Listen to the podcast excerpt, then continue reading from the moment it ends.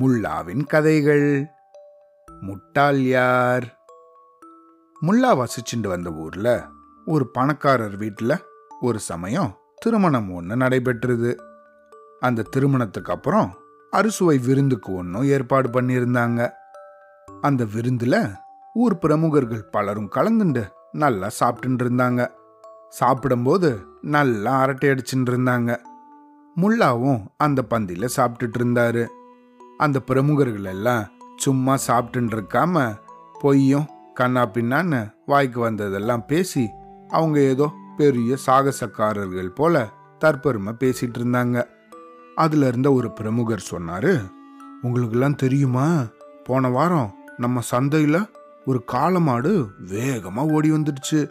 நான் தான் அப்படியே அங்க பயப்படாம போய் நின்று அதை தடுத்து எல்லாரையும் காப்பாத்தினேன் அப்படின்னு கதை விட்டான். இன்னொருத்தன் இதை கேட்டு சும்மா இல்லாம ஏய் உனக்கு தெரியுமா? அதே சந்தையில தான் நான் நடந்து போயிட்டு இருக்கும்போது ஒரு மாடியிலிருந்து ஒரு மூட்டை உருளைக்கிழங்கு கீழே விழ பார்த்துச்சு.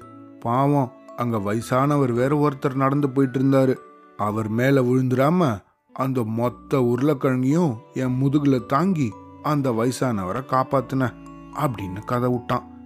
இந்த மாதிரி ஒவ்வொருத்தரும் வாய்க்கு வந்ததை எல்லாம் பேசி கண்ணா பின்னான்னு போய் சொல்லி அவங்க பெரிய சாகசக்காரர்கள் போல கண்ணா பின்னான்னு தற்பெருமை பேசிட்டு இருந்தாங்க.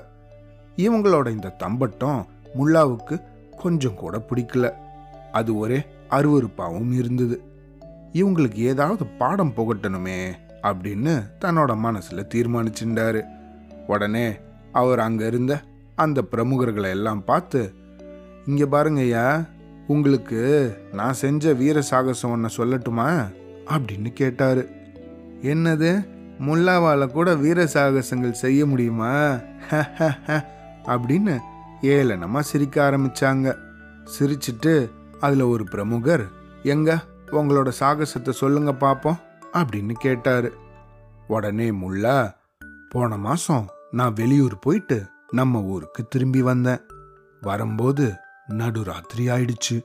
அப்படி நடுராத்திரி நான் ஒரு காட்டு வழியில நடந்து வந்துட்டு இருந்தேன் அப்படி வரும்போது அங்க ஒரு பத்து பதினஞ்சு கொள்ளக்காரங்க என்ன சூழ்ந்து நின்னுட்டாங்க. உடனே அவங்கள எப்படியாவது ஆட்டி படைக்கணும்னு நினைச்சேன்.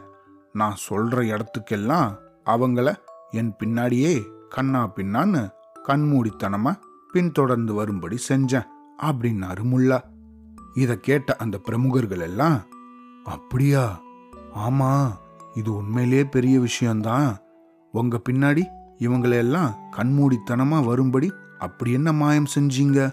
அப்படின்னு ரொம்ப ஆச்சரியமா கேட்டாங்க. அதுக்கு முல்லா அது அப்படி ஒன்றும் பெரிய விஷயம் இல்லை. நான் அவங்கள பார்த்ததும் ரொம்ப பயந்து கண்ணா பின்னான்னு ஓட ஆரம்பிச்சிட்டேன். அவங்களும் என்னை பிடிக்கிறதுக்காக என் பின்னாடியே துரத்திட்டு வந்தாங்க. அப்படின்னாரு. முல்லா. அவ்வளோதான்.